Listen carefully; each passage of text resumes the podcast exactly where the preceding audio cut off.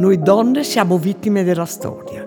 Le donne, per gran parte della prima parte del Novecento, in media prendono circa un terzo del salario degli uomini.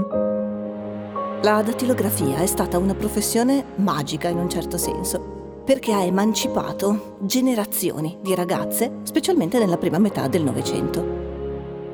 Non ci sono le università per le donne per diventare medico ci sono state delle donne che hanno raggiunto delle posizioni, ma sono singole stelle nel cielo, singole grandi stelle. Noi abbiamo bisogno che diventino delle costellazioni.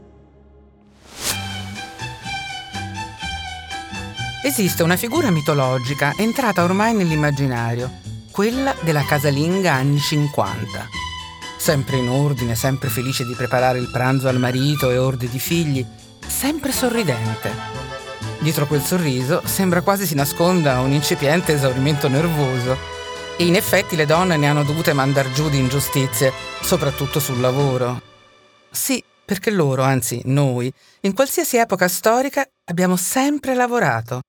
I diritti però non si sono fatti vedere tanto spesso.